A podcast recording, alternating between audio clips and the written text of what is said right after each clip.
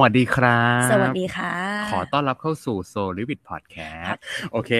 พอดแคสต์ที่จะชวนทุกคนนะครับ build brand as a creator นะครับสร้างแบรนด์ให้ลูกค้ารักไปจนวันตาย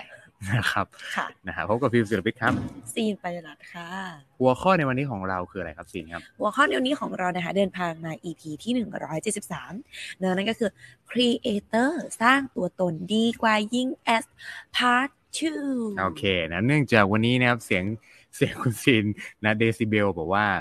เขาเรียกอะไรเดซิเบล อืม อาจจะแหบๆนิดนึงเดี๋ยวฟิวจะเป็นคนช่วยแล้วกัน ค่ะ อ่า คนช่วย ได้เลย นะครับ เราต่อมาจากพาร์ทแรกครับ เราพูดถึงเรื่องของรอบที่แล้วเราพูดถึงเรื่องของว่า เอ้ย วันนี้หลาย ๆ คนทำเพจ หลาย ๆ คนทำออนไลน์มาร์เก็ตติ้งครับ อืม หลาย ๆ คนสร้างตัวตนในโลกออนไลน์ ค่ะ ฟินเองก็ทำอยู่แล้ ใช่ ว เป็นอินฟลูเอนเซอร์ฟินเองก็ อืม ทำ ค่ะ นะครับ ซึ่งเอาอ่าเรียกได้ว่าทุกคนเนี่ยล้วนต้องการผลลัพธ์ก็คือ อยากให้ตัวเองดัง อืม ใช่ปะอยาก เป็น เด่น ที่จด อยา จำ ก แหละ ดังเป็นที่จดจำใช่ไหมครับ แบรนด์เป็นที่จดจ อ่ะทีนี้ถ้าในมุมมองของเจ้าของแบรนด์ เช่นคค่ะนทำธุรกิจ SME เจ้าของบริษัท ำอืม ที่จะทำเพจบริษัทเอ่ยทำทำเพจของแบรนด์ต่างๆ ในโซเชียลไม่ว่าจะเป็น TikTok Account หรืออะไรเงี้ยนะครับ ค่ะ คือปัญหาคือตอนนี้ว่าถ้าเรากะว่าจะสร้าง Account แล้วยิงแอดราคามันแพง มากมากๆนะตอนนี้ ใช่ เพราะฉะนั้นเราจะชวนทุกคนมาสร้างเขาเรียกว่าเอาเพจที่เราทำธุรกิจเนี่ยทำให้มันเหมือนเราเป็นอินฟูคนหนึ่ง ซึ่งตอนนี้ก็มีหลายๆเคส success ที่ทำแล้วด้วย ใช่ อืม เห็นหลาย ๆ นะคะ business ด้วย ใช่ ไม่ใช่แค่ตัวบุคคลนะคะ ก็จะมีตั้งแต่ business ลงมาทำเป็นครีเอเตอร์ ใช่ แล้วก็มีตั้งแต่เริ่มต้นจากตัวบุคคลเลย ที่เป็นครีเอเตอร์มาก่อน จน ถูกต้อง ไปเป็น business ถูกต้อง อืม ถู แล้ว ก ก็ ต้อง ประสบความสำเร็จค่ะ ใช่เลย วันนี้เราจะพูดถึงพาร์ทที่ 2 กันนะครับพาร์ทที่ 2 เนี่ยเราต่อจากครั้งที่แล้วเราพูดถึงเรื่องของอ่าเทรนด์ตอนนี้เนาะว่า ค่ะ ผู้ใช้หลักๆ พฤติกรรมเป็นยังไงบ้าง อืม เนาะแล้วก็ค่าแอดมันแพงนะครับนั่นคือเหตุผลว่าทำไมเราต้องมามาพัฒนาสกิลครีเอเตอร์มากขึ้น ครับ นะครับในพาร์ทนี้เราจะมาพูดถึงเรื่องของพอค่าแอดมันแพงมันแพงจากอะไร อืม อ่านะครับ อย่างแรกเลยก็คือเขาบอกว่านะครับการแข่งขันในตลาด Facebook เนี่ยเนื่องจากวันนี้มันสูงมาก ใครที่ทำเพจก็จะรู้ว่า reach ถูกปรับลดไปเยอะมาก ใช่ ก็ด้วยความที่ AR AR นี่คือทุกๆแบรนด์ ใช่ ก็เข้าขึ้นมาสู่หน้าฟีดกันหมดเลย ใช่แล้วก็ บางบางเพจเนี่ย คนไลค์ประมาณคนติดตามเป็นล้านนะ อืม คนไลค์เท่าไหร่รู้ไหม ค่ะ ห้าสิบ อ๋ออ อ่า อะไรเงี้ย น้อยมากครับ บางคนบางเพจคนค ห น มาย ติ ถึ ด ง ตาม ว่าคนดูในไลฟ์ใช่ไหมห้าสิบ อ่าใช่ อ่าโอเค คือ ค่ะ คนคนดูในไลฟ์เนี่ย เปิดไลฟ์มา Facebook ไลฟ์แบบสิบ10 คนแบบเนี้ย ใช่ถ้าเกิดสมมติเป็น เออ ยอดออร์แกนิกจริง ๆ อ่ะ ใช่ จะเห็นน้อยมาก ใช่หรือไม่จะเป็นคอนเทนต์ที่ไม่ได้ไม่ได้มีการซื้อโฆษณาอย่างเงี้ยครับหรือไม่ได้ทำร่วมกับอินฟลูเอนเซอร์เนี่ยลีชก็น้อย ๆ ค่ะ นะครับเพราะฉะนั้นเราจะทำยังไงให้ให้เอ่อเพจที่แบบโหยมันดูถูกปิดการมองเห็นกัน อืม แบบมาก ๆ กลับ ค่ะ มาใช่ปะนะครับ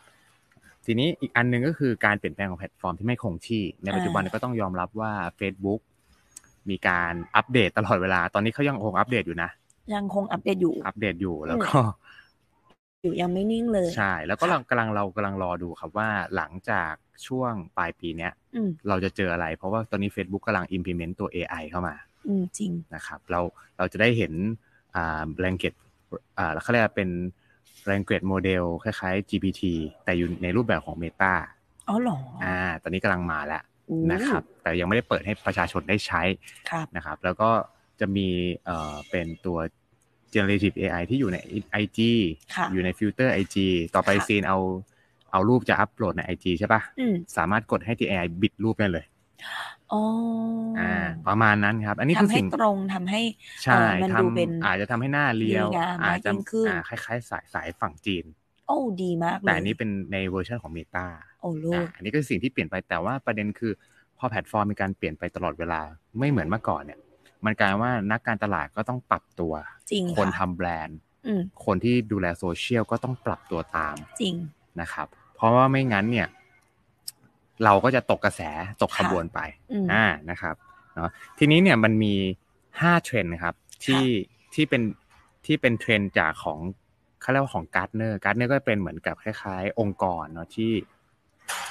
ที่ดู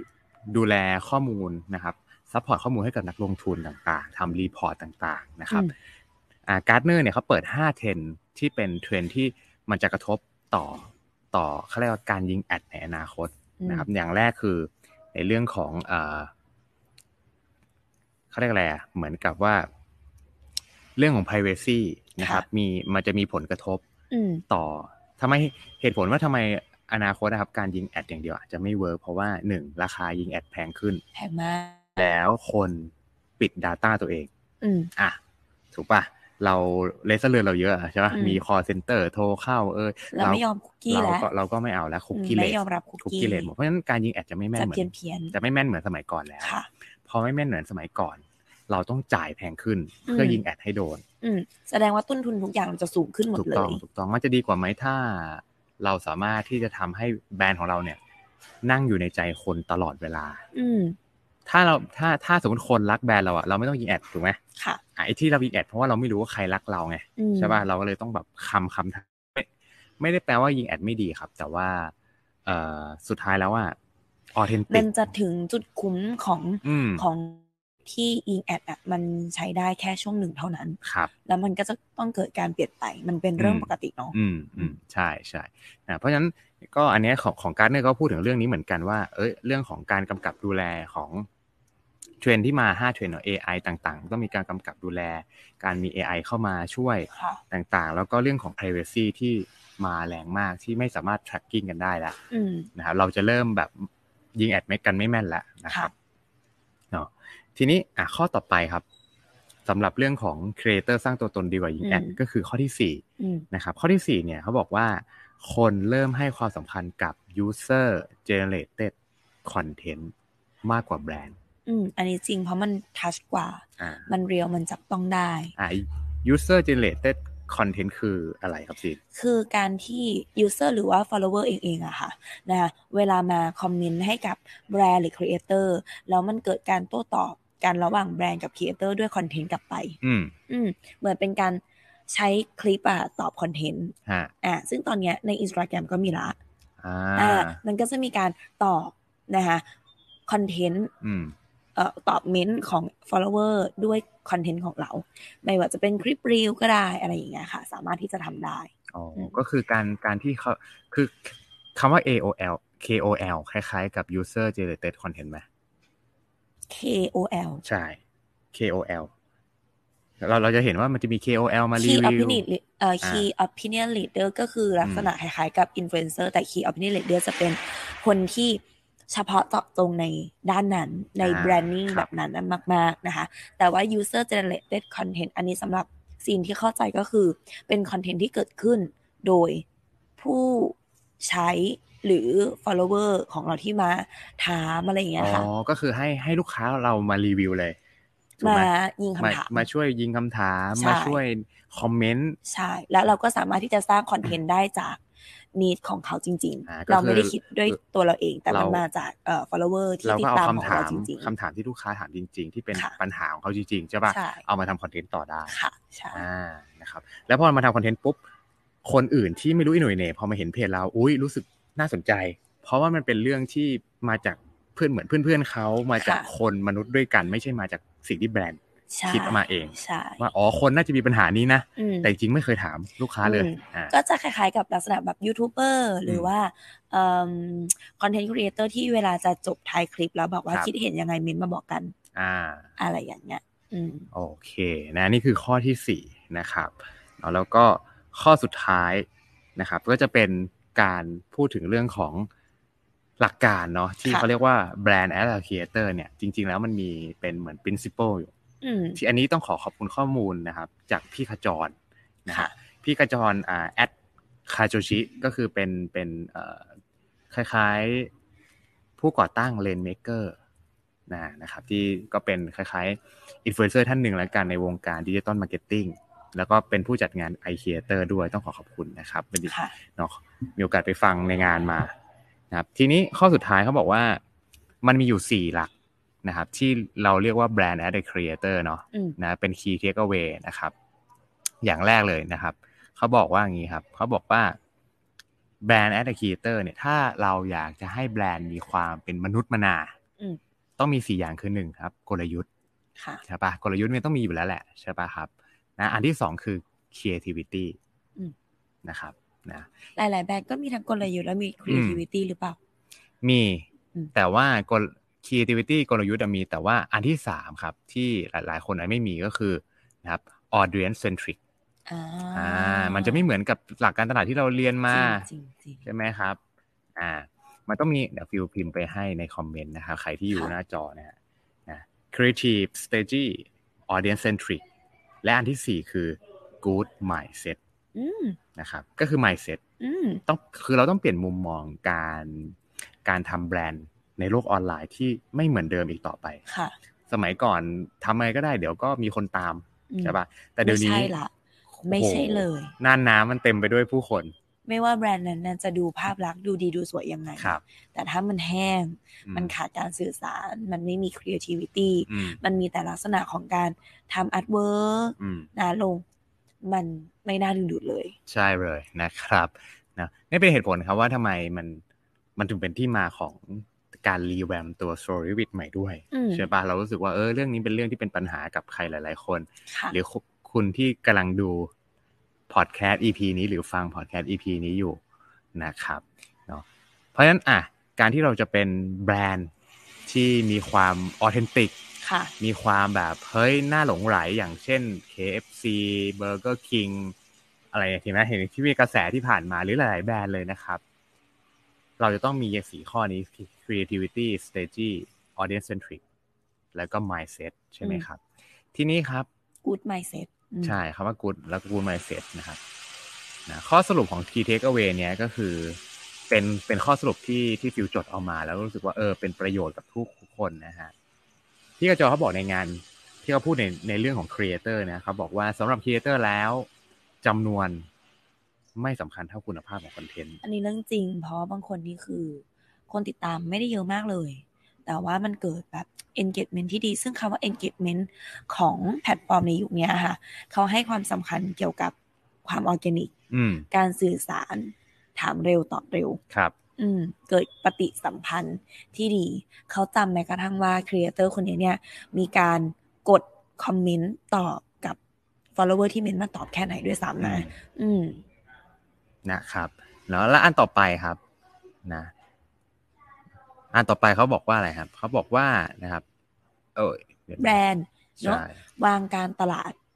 นะ ใช่ ครีเอเตอร์วางแผนช่องทาง อ่ะสิ่งที่แตกต่างระหว่างคนที่ทำแบรนด์ กับคนที่เป็นครีเอเตอร์นะครับนะคนที่เป็นครีเอเตอร์จะวางแผนการทำช่องทำช่องยังไงให้คนน่าสนใจให้คนรัก ค่ะ จะไม่คิดแค่ว่าวาวางแผนการทำตลาดอย่างเดียว อืม นะครับเนาะอ่ะอันต่อไปครับผมนี่เลยนะครับนะฮะ แบรนด์เนี่ยจริงจัง น่าเชื่อถือเนาะซึ่งก็จริงแต่ครีเอเตอร์เนี่ยก็คือจะทำตัวตามอารมณ์ ใช่นะครับครีเอเตอร์ก็ทำตัวตามใจตัวเองเพราะเราเป็นครีเอเตอร์เรา อืม สามารถครีเอทได้ครีเอทอะไรก็ได้ ค่ะ นะครับแต่ว่าถ้าเราไปปรับใช้กับแบรนด์เราก็ต้องดูอัตลักษณ์ของแบรนด์ด้วย อืม เนาะไม่คงไม่ใช่แบบว่าเอออะแล้วจะโพสต์ตามกระแสทุกกระแสเลยก็คงไม่เราก็ต้องมาดู อืม culture ค่ะ ของแบรนด์นั้นด้วยใช่ไหม อืม ครับว่าอะไรที่ดูอะไรที่ดอน อืม อ่า ใช่ นะครับเนาะอ่ะ อันต่อไปเลย อันต่อไป ะคะ ก็บอกว่าแบรนด์ทำตามโจทย์ครับ ในขณะที่ครีเอเตอร์ทำตามใจเจ้าของ อืม นะครับเนาะหลังจากนี้ฟิวมองว่าในในเรื่องของการทำแบรนด์หรือการทำธุรกิจนะครับอ่าแบรนด์ต้อง represent มาจริง ๆ มันต้องมา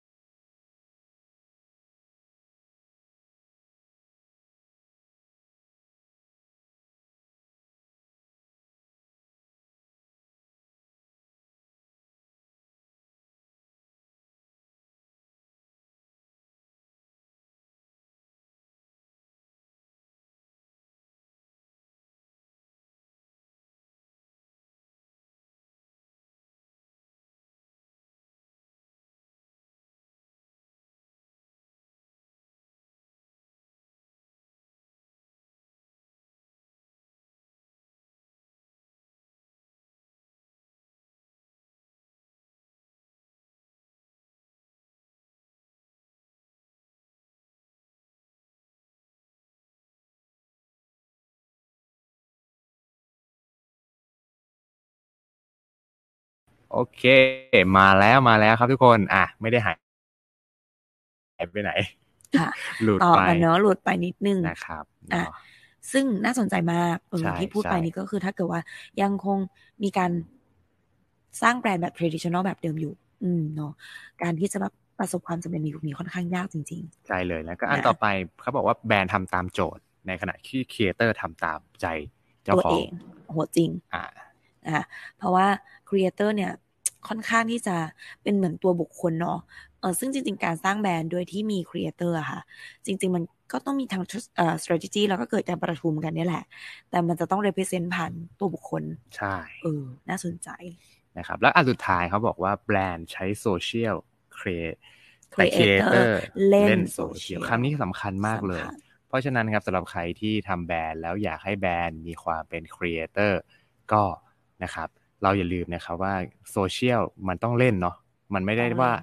เอะอะเราก็จะขายของเพียงอย่างเดียว โหเนี่ยจสำคัญ ริงๆนะอัที่สุดนนี้มัน ลย เป็นแบบตอนแรกคือเราพอเราไม่ได้เรียนเรื่องเนี้ยครับ อืม เราก็จะเข้าใจว่าเออว่ะมันจะต้องขายสุดท้ายแล้วไม่มีใครอยากตามเพจที่ขายของอย่างเดียว ใช่ ถูกปะเราจะเราอยากตามเพจที่ให้ value ให้คุณค่ากับเรา อืม นะครับ นั่นเป็นเหตุผลครับว่า EP นี้มันคงมันจะสำคัญมาก อืม ๆ ถ้าวันนี้คุณกำลังเป็นแบรนด์ ที่กำลังอยากทำตลาดออนไลน์ แล้วรู้สึกว่างบก็ไม่เยอะ อืม ถูกไหมแล้วเราก็รู้สึกว่า engage ก็ไม่ดี อืม ลองหันกลับมาเริ่มต้นใหม่ที่ตัวเองครับว่าวันนี้เราสามารถที่จะทำแบรนด์หรือทำช่องเราให้มีความเป็นครีเอเตอร์ ได้ สร้างสรรค์มากขึ้นกว่านี้ได้ไหม ใช่ นะครับ ก็เป็นกำลังใจให้กับทุกคน ทุกๆคนเลยเนาะอ่ะก็ฝากนะคะสำหรับตัว s o r r y w i t Podcast นะ podcast ที่จะมาชวนทุกคน build brand as a creator นะสร้างแบรนด์ให้คนรักให้คนจดจำนะคะสำหรับ EP หน้าติดตามกันนะคะในสัปดาห์หน้าค่ะสำหรับวันนี้เราสองคนต้องขอตัวลาไปก่อนแล้ว สวัสดีครับ ครับ สวัสดีทุกคนครับ